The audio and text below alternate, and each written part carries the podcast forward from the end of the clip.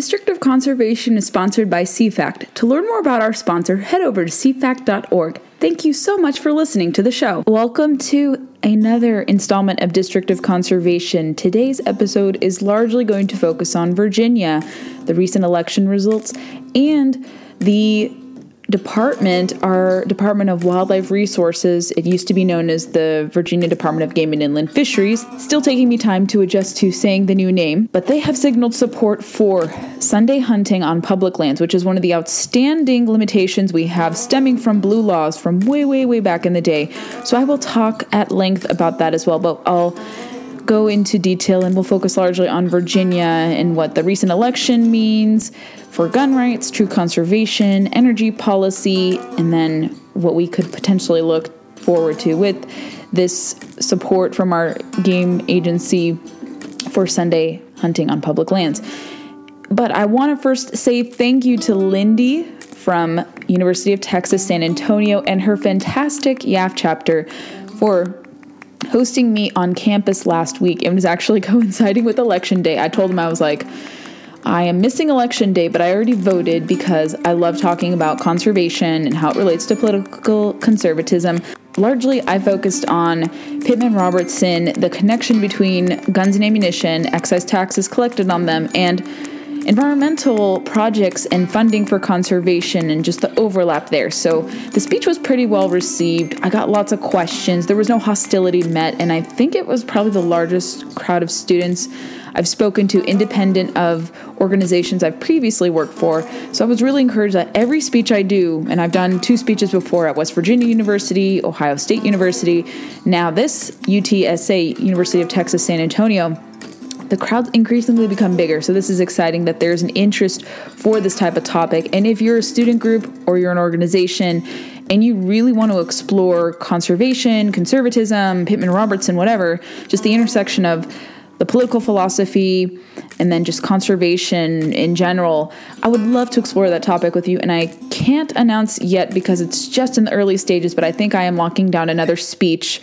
in a very cool state, one of my favorite states ever, sometime in January. So once I get full details, we will talk about that here on the podcast. But thank you to Lindy and her organization and Leadership Institute, where I used to work, for sponsoring. And then the Y A F chapter, also Young America's Foundation. I know they Uh, work with the student groups, the Young Americans for Freedom group. I actually got my start with that organization in politics over a decade ago. So it's good to see them carrying the torch with trying to talk about these unique subjects, especially the intersection of political conservatism and conservation. So I hope to do more speeches relating to that, and I wanted to give them a shout out and thank them. And I know some of them may now be tuning to the podcast and listening. So you guys are appreciated. I really loved meeting you and talking to each of you and reveling in Virginia's election results with you as a result. So thank you for having me on campus. It was nice to not have to be subjected to mask mandates and other obtuse policies. So that was kind of nice as well. Beautiful campus.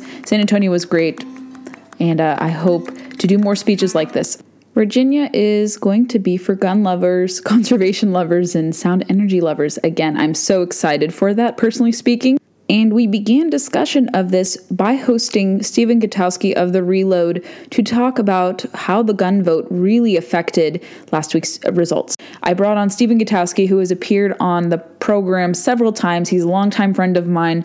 We both worked at Media Research Center way back in the day. He's one of the foremost firearms reporters in the United States. And I think he's the only person who dedicates this amount of time, especially through his new endeavor, The Reload, which is a phenomenal read. And I promised him I would soon subscribe. At, at some point I will. Maybe I'll gift myself for Christmas a subs- paid subscription. But he has a great thing going. He has phenomenal reporting. And last week we touched upon what Virginia's election results mean for gun owners. So if you have not heard that episode yet, go back to the most recent episode and listen to Stephen and I discuss what the incoming Youngkin administration means for gun rights and what also the new makeup of the Virginia General Assembly will do to peel back at some of the gun control that was passed in the two most recent sessions. So Virginia flipped to anti-gun majorities in two thousand nine in the ele- in twenty nineteen in the elections. Then they assumed office in twenty twenty. So they have two sessions, General Assembly sessions, where they did put into effect some really bad pieces of gun control, namely revoking state preemption law, reinstituting a one handgun a month ban, also, I believe, some semblance of an extreme risk protection order or red flag law, uh, I believe another universal background check on private sales, so to speak, and some other things that really erode the Second Amendment and would not do anything, bonus, to curb crime in this state. And Virginia has always been kind of the safest of the D C metro area because of the presence of legal firearms. You can, if you wanted to, get a C H P, a concealed handgun permit in Arlington if you wanted to. Even in downtown Richmond, you can you can get a permit. I have a permit here in my county, in Fairfax County, and I live maybe ten or so miles from Old Town Alexandria, give or take. And I can conceal carry too. You can conceal carry regardless of where you live in Virginia. They haven't attacked that yet. They tried to way, way, way back in the day when Mark Herring put an edict to revoke reciprocity agreements with twenty-five, twenty-eight, some odd different states. They reinstituted that, and I discussed that at length in a few past episodes. But without going so much into the weeds of this, I think with guns, with conservation, and with energy, we are going to see kind of some balance restored. I was not confident on the conservation portfolio issue of seeing anything under a hypothetical second term with McAuliffe.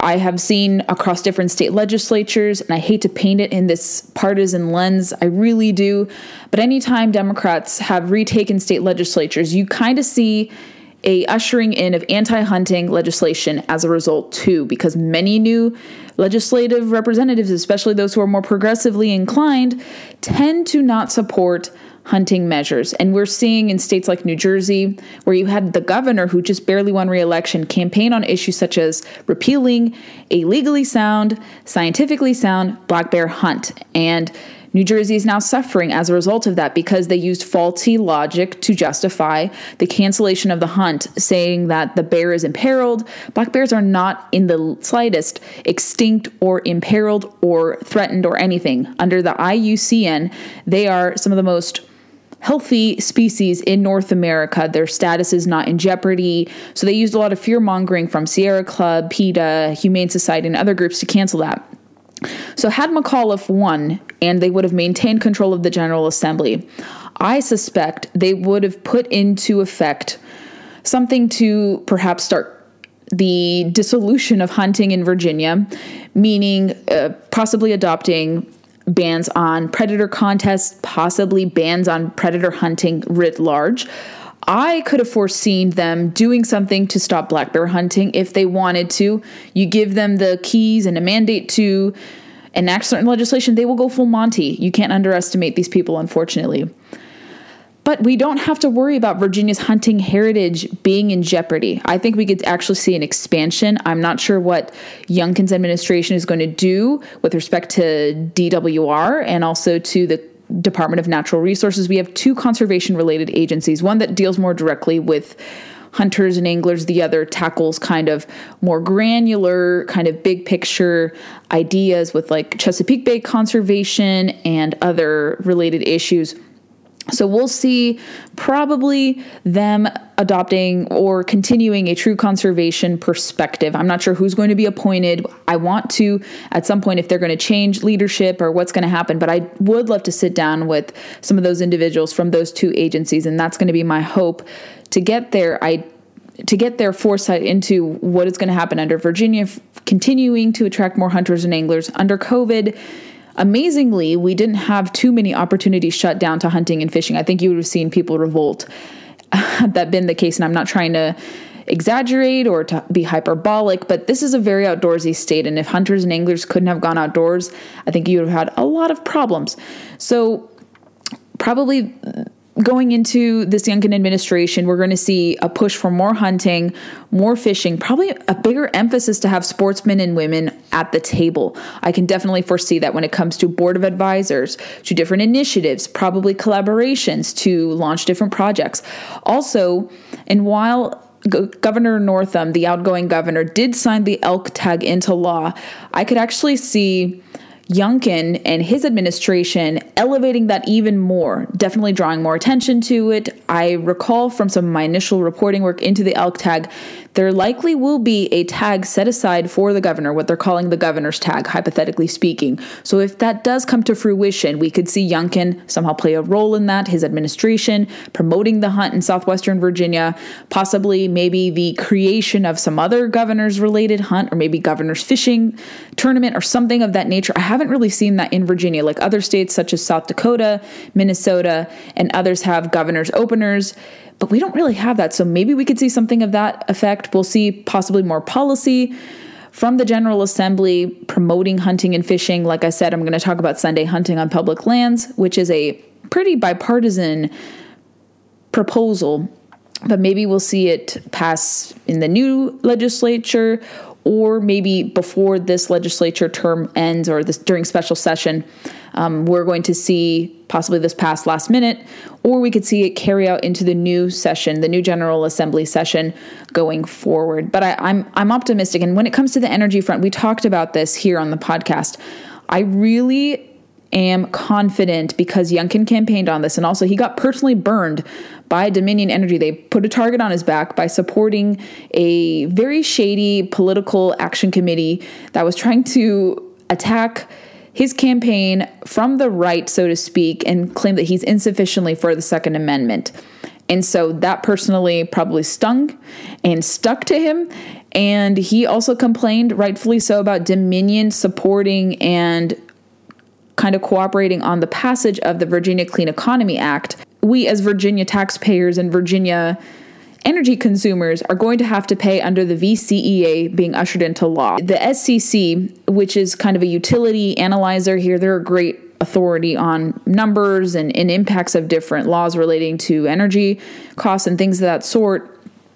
They approximated that upwards of eight, we're going to be paying upwards of eight hundred dollars a year additionally by twenty thirty if the Virginia Clean Economy Act is successfully implemented. So we will see kind of a peeling back of the V C E A. I wonder if we're going to see maybe the encouragement of the Mountain Valley Pipeline, which really wasn't discussed about, but there is a pipeline, I think, almost completed to transport natural gas here in Virginia. They canceled the Atlantic Pipeline that was supposed to go into effect, and they canceled the project foreseeing that President Biden would come in and would probably legal, legally challenge it. But they got Supreme Court approval to proceed with the Atlantic Coastal Pipeline construction. Stop that. I don't know if that project will be reintroduced, but we may see some pipeline talk. And I know that's controversial with some people in Virginia. We also will probably see maybe some industry brought back to kind of those energy-laden areas in southwestern Virginia, to coal country, to kind of those surrounding regions. Well, drilling and coal are still very active there. Maybe we'll see more encouragement of nuclear energy, which produces about thirty percent of our electricity here in Virginia. Natural gas is still king. sixty percent of our electricity comes from natural gas production. So it would be ill-advised to move away from those two things.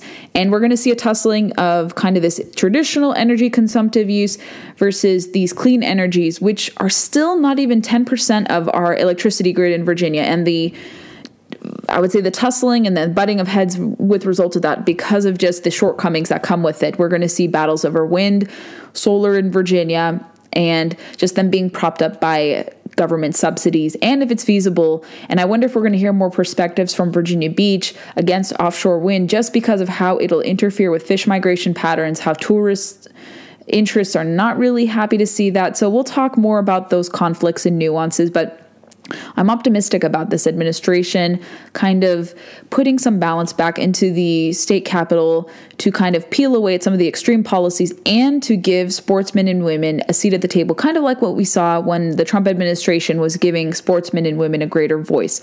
So we will keep you guys updated, and I should be sitting down with Governor-elect Youngkin and maybe his running mates sometime in the near future. They've promised me some interviews.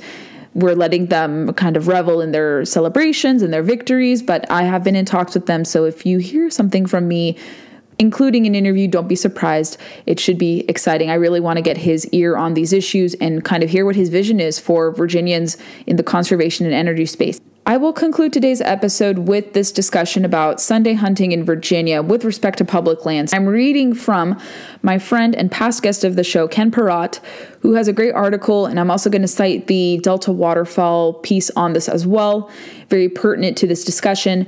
So Ken had written a piece in the Fredericksburg Freelance Star about the Virginia Department of Wildlife Resources Board signaling support for Sunday hunting on public lands.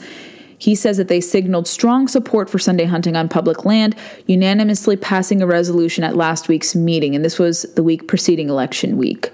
Sunday hunting on private land was approved in twenty fourteen after years of acrimonious debate. Still banned, though, was most hunting on public lands, including the nearly quarter million acres of land on state wildlife management areas, land paid for and maintained largely with revenues from hunting licenses and excise taxes from sales of hunting-related gear. Paradoxically, the twenty fourteen change allowed Sunday hunting for ducks and geese on public waterways. In twenty eighteen, Sunday hunting for raccoons was approved. The existing broader ban keeps people off of one point six million acres of Jefferson, Washington Jefferson National Forest land. Oh my God, I didn't know the extent. This is egregious.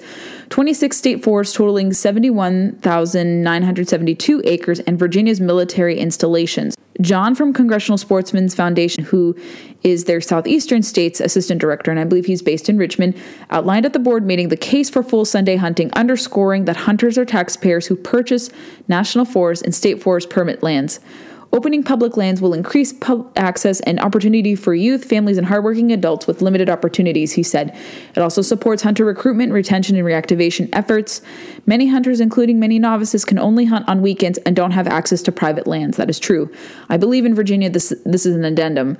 We have about sixteen percent of public lands for available for hunting. We actually have a lot more public waterways available for fishing and hunting opportunities, but public land is scarce here. He also adds that nearly forty percent of hunters pursue game species on public lands, according to D W R, and they are frozen out of Sundays, losing fifty percent of their season. And this is largely championed by Virginia Delegate James Edmonds. So we will see what happens with respect to that. And also Delta Waterfall echoed this as well, and Cyrus Baird, who has been kind of pointing this my way, making sure that I'm aware of this. He has commented on this on behalf of Delta Waterfall, and Cyrus is quoted as saying on Delta Waterfall's website as this: "We are hopeful that another bipartisan pro-Sunday hunting bill is introduced when the next session opens in January because this resolution gives us real momentum," said Cyrus Baird, Senior Director of Governmental Affairs at Delta Waterfall. "With a supportive Virginia D W R and a passionate legion of Delta members behind us, this presents a wonderful opportunity to fully open Sunday hunting to Virginians once and for all," end quote. That would be nice to see. Okay, so it will begin next session. I made a correction there. It won't begin now because they're not in session. They they are in session for even in odd days or even in odd years, forty-five days, sixty days. I forget the exact uh, correlation between that, but I will clarify on that. But Virginia has one of the shortest legislative sessions, and then if things are not resolved or rectified under regular session, they have special session invoked. So we will likely see this, if it is embraced and with definitely change in the makeup in the General Assembly, if this does get some movement, because this would be nice to see, especially since hunters and anglers, especially hunters, pay. And like I said, we saw a lot of people go into the field here in Virginia under COVID and the pandemic, and it would be such a wasted opportunity to not allow for this and for people to have continued shutout on millions of acres on public lands and also on state forest and national forest lands. This is egregious. We're not in the eighteen hundreds. People hunting on Sundays is not going to interfere with people going to church. That's a reason for people's objection to this. Certain groups are saying, well, it takes people away from church. No, it doesn't. You can go hunting and go to church on Sundays. It's not impossible to do that. So this will take Virginia out of the past and finally move it into the future. So that's what I said about kind of optimism with this new administration. Maybe there is some fervor to finally pass it. I hope so. This would be great for all hunters here in Virginia, and we will keep you abreast with that if that makes any movement. And I'll have Cyrus come on maybe at the beginning of the year to talk about this, especially if it starts to get some traction. Thank you for listening to the show. I hope you enjoyed this episode. Make sure you're following us on your preferred podcast player. We like to recommend Apple Podcasts because Apple is where most of our listenership hails from. So if you head over to Apple, subscribe, comb through some episodes, and leave us reviews, we'd be more than appreciative of your support in that manner. Follow us on Facebook, Instagram, and Twitter to never miss a beat nor a guest announcement. And you can connect with me personally on my social media feeds. All of the Facebook, Twitter, and Instagram links that I have are all denoted by blue check marks. Really easy to find me, so engage with me there. I'd love to hear your thoughts. If you want to recommend yourself for the show as a prospective guest, I'm all ears to hear and sift through different inquiries. I get a lot of requests, and my schedule is also quite busy, so you'll see guests come from me, and I'm, but like I said, I'm always open to different guests coming on the show. Thanks for listening.